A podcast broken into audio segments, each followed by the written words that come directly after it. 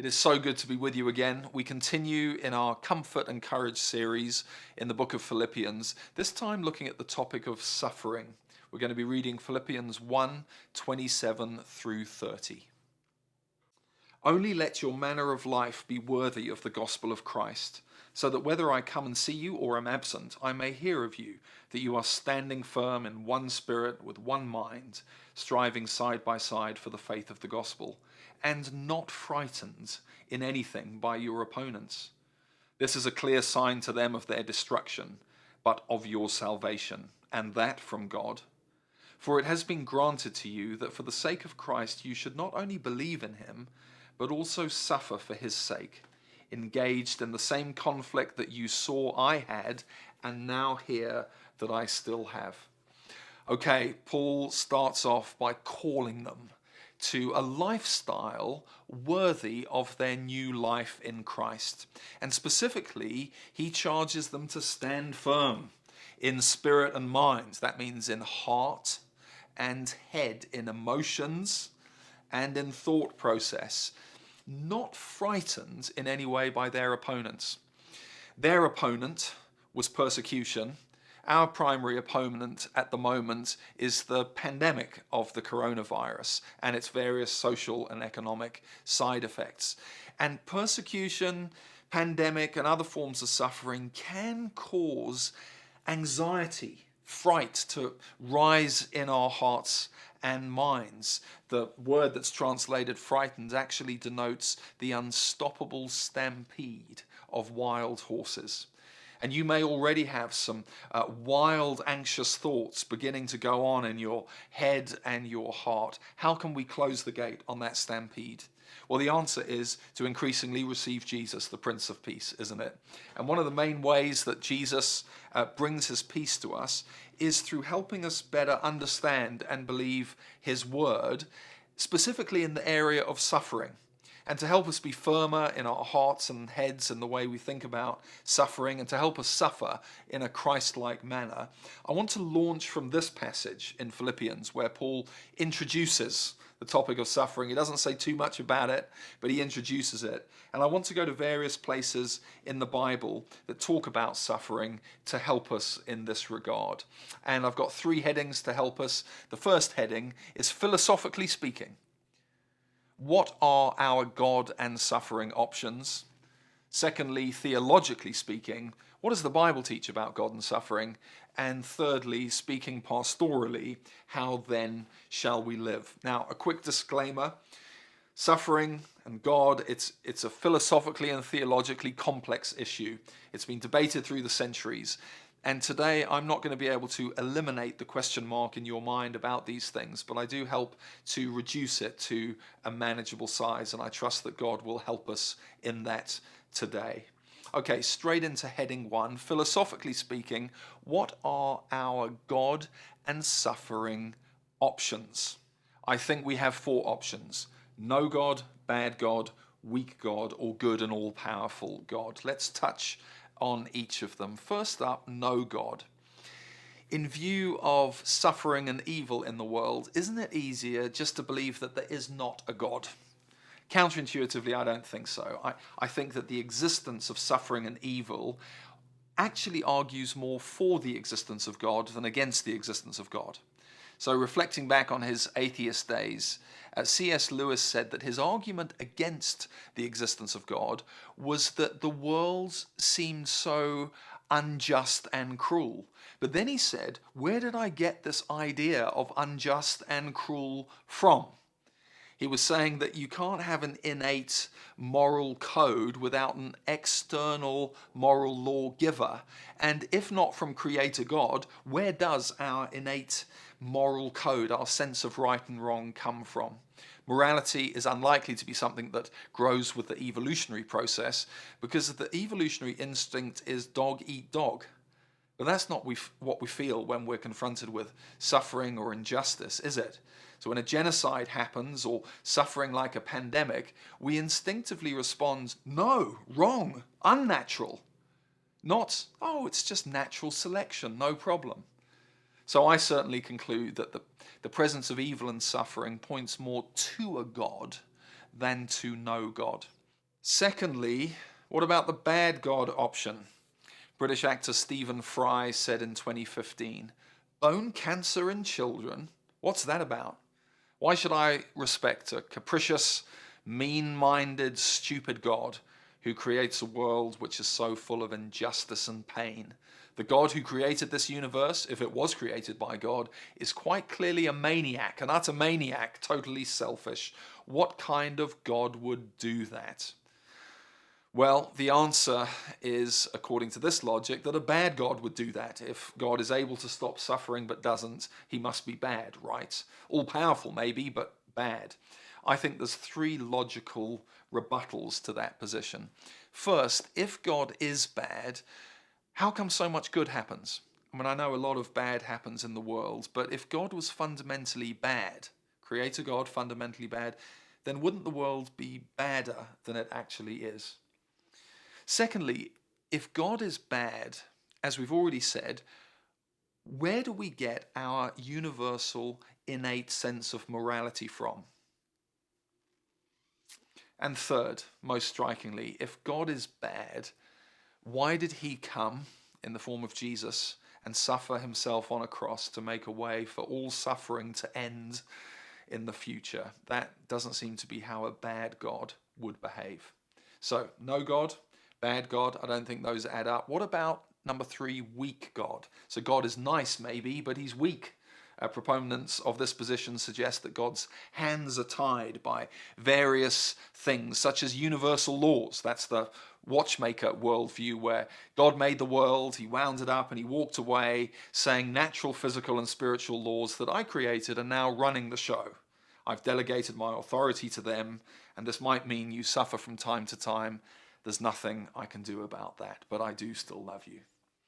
Uh, others think that Satan uh, binds God's hands. Uh, this is the boxing uh, worldview where God and Satan are slugging it out in the ring, uh, neither displaying clear domination over the other, each winning different rounds.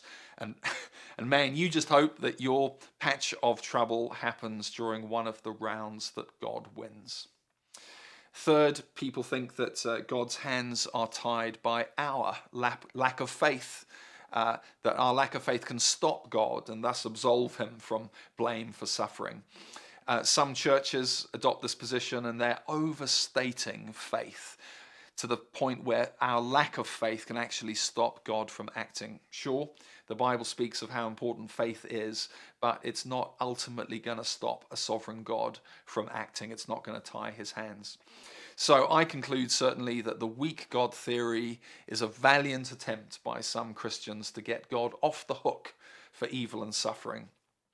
But surely weak God is actually an oxymoron, like dry water. He's either God or he's not. You can't have a God who's weak. God must be God. Which brings us to the last option, and that is a good, all powerful God. And this is actually what the Bible teaches. So it segs into our second heading, which is theologically speaking, what does the Bible say about God and suffering? The Bible teaches that God is both good and all powerful. I want to show you some scriptures in this regard. So, God is good. Deuteronomy 32 4. All his ways are just. He does no wrong. Upright and just is he. And Psalm 45 7 God loves righteousness and hates wickedness. He's a good God. What about God being powerful, all powerful? Well, Isaiah 46 9 says, I am God. There is none like me. My purpose will stand. I do all that I please. Ephesians 1:11 He works out everything in conformity with the purpose of his will. He's fully powerful as we shall see here. Psalm 135 6 The Lord does whatever he pleases in the heavens and on the earth. 1 Timothy 6:15 speaks of God as the only potentate, the King of kings and the Lord of lords.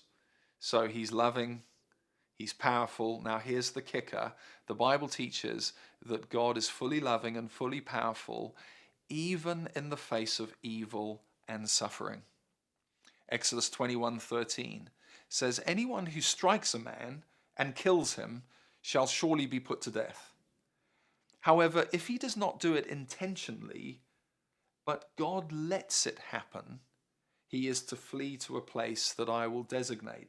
The, the point here is that suffering, and even evil, intentional or by mistake, can happen within a sovereign, loving, all-powerful God's purview. Lamentations 3:38 Is it not from the mouth of the Lord that good and bad come? 1 Peter 4:19 So then those who suffer according to God's will shows us that suffering again can happen inside God's will. Uh, Bruce Ware says that nothing happens in all creation outside of God's say so. Not one atom, despot, or demon can do anything outside our loving, sovereign God's ultimate say so. So much for philosophy, so much for theology, such helpful theology. But where does that leave us in terms of how we should live? Heading number three How then shall we live? First, live certain of God's good character. When the disciples were caught in a storm on the lake and Jesus was asleep in the boat, they cried out to him, Don't you care that we are drowning? That's illustrative, isn't it, of how a storm of suffering can cause us to doubt uh, the integrity of God. And the verses we've just looked at about God being all powerful and also all loving needs to reassure us right to the core of our beings that He is a good God. He sent Jesus to die in your place. He, he, if there's any doubt in your mind about the goodness of God, think on the cross of Jesus. Uh, secondly, live with a sane view of your brain. Um, Isaiah 55 speaks about God's ways being higher than our ways. So there's a gap between me, uh, me and God, and you and God. And part of the job description of not being God is that we don't get to understand, certainly in this life, all the things that God understands. And uh, think for a moment out of everything that is to know, how much do you think you and I know? Maybe let's round it up to 1%. Is it not possible that in the 99% of all the things we don't know, there exists a good reason for a good, loving, uh, all powerful God to permit evil and suffering, even though we're not aware of that reason? I think there is. Uh, thirdly, going back now to Philippians chapter 1, where we started, live together.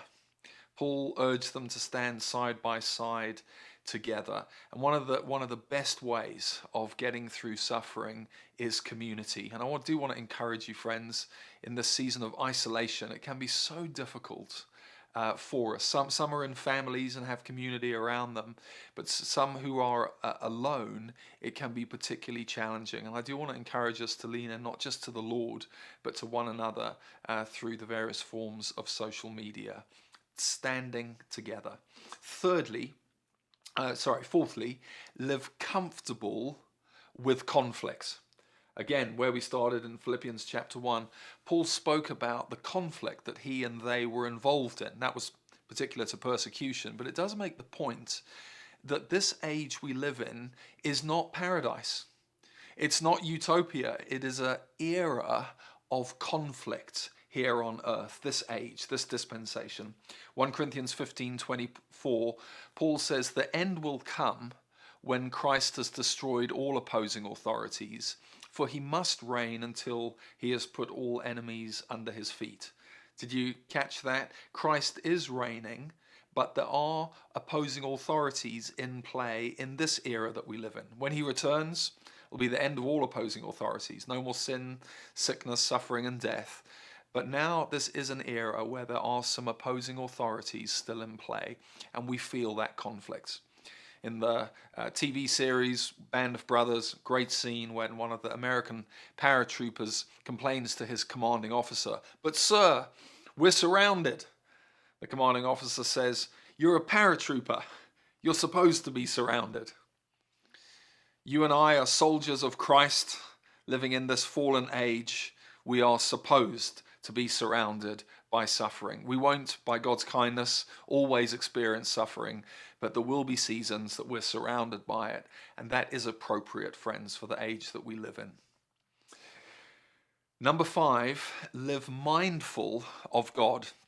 And I'm particularly thinking here for those of us who are still exploring the Christian faith, as I know some of us are. God often uses temporary suffering to get our attention. I'm thinking of uh, Mark chapter 2 when the four friends carried their paralytic friends to Jesus and lowered him through the roof, paralyzed. And Jesus' first words to him were, Son, what do you think he's going to say next? Be healed, because that's what is needed. Jesus' words are, Son, your sins are forgiven. And that's a picture of how God often uses a physical trauma, suffering, to get our attention in terms of our spiritual sickness of disease, which is ultimately much more serious than any temporary suffering that we will experience. So, is it not actually a kindness of God to use some temporary pain, some temporary calamity to get our attention that we might be averted of the eternal calamity uh, of a, an eternity spent without him. Number six, live mindful of heaven. Dostoevsky said, In the world's finale, something so precious will come to pass that it will comfort all resentments, atone for all crimes, and justify all that has happened. In Revelation 21, Jesus, who's seated on the throne, said, I am making everything new. He will wipe away every tear. We spoke at length last time about heaven and the glories of heaven and how we're to look forward to heaven and how actually death for the Christ follower is actually even better than life, although we're to pursue life on earth with everything in us. But I do want to say again, in the context of suffering, suffering causes us to lift our gaze to that future age when there will be no suffering. And it is helpful in that regard uh, to help us live for that great day and live with eternity in mind. And finally, don't waste this season of Corona because seasons of stress, suffering, difficulty, the Bible teaches are actually seasons that are uniquely suited to us knowing God in a deeper way. I'm thinking of uh, King David, who said, Yea, though I walk through the valley of the shadow of death, I will fear no evil. Why? Because thou art with me. There's a closeness of God to sufferers. In the book of Isaiah, God says, When you walk through the water, when you walk through the fire, I will be with you. And that actually happens to Daniel's three friends. We find out in the book of Daniel, uh, chapter 3, verse 23, the king was looking at these three friends the, who were in this fiery furnace. They were being persecuted for their faith. And the king says, Weren't there three men that we threw into the fire? Look, I see four men walking around in the fire, unbound and unharmed. And the fourth man looks like a son of the gods. So it seems that Jesus himself had come to these three sufferers in their furnace of suffering, and he stood shoulder to shoulder with them. It is a great privilege to be in the furnace of suffering and to stand shoulder to shoulder with Jesus, the fourth man. When God is with us in the blaze, we're not consumed, we're refined. Our hearts are not wrecked, but they're warmed. The closeness of God in seasons of suffering in uh, Mark chapter 6, the disciples uh, in, in the boat, a d- different time from the one when Jesus was sleeping in the boat, but they were caught in the middle of the lake and the wind was against them, uh, contrary to them. They were straining at the oars, we're told. And in the fourth watch of the night, late into the night, Jesus came to them walking on the water. Jesus comes to those who are straining at the oars of life the wind is contrary, he comes to them in the darkest hour of the night. Maybe that's what uh, Samuel Rutherford had in mind when he famously said, I accept being put into the cellar of suffering, for it is, that it is there that the great king keeps his choice wine. Maybe it's what Charles Spurgeon had in mind when he said, Those who dive into the sea of affliction, come up carrying the most precious of pearls.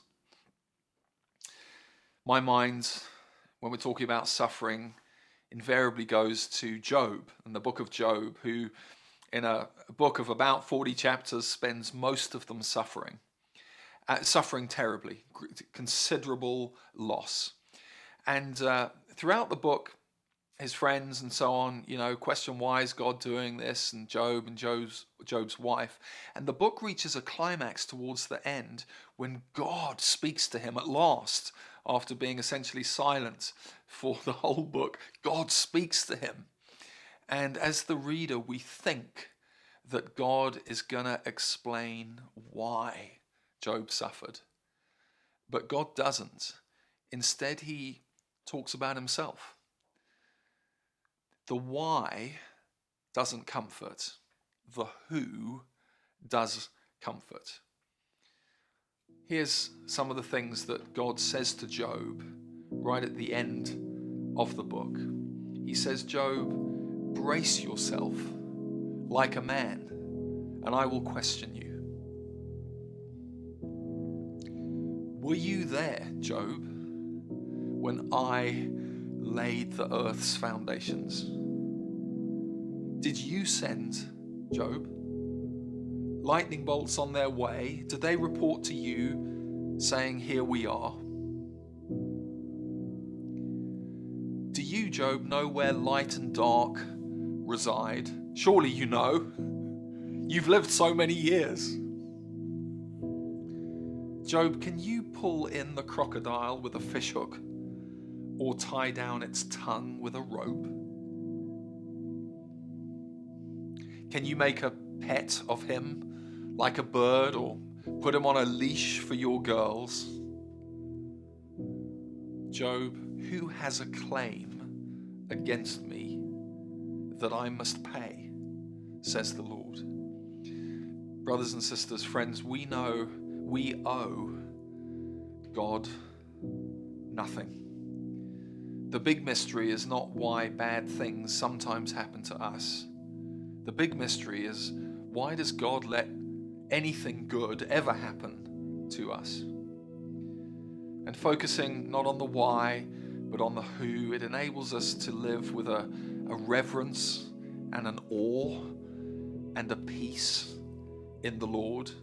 And it will keep us from entitlement and lead us into worship increasingly. Let's do that now together. When peace like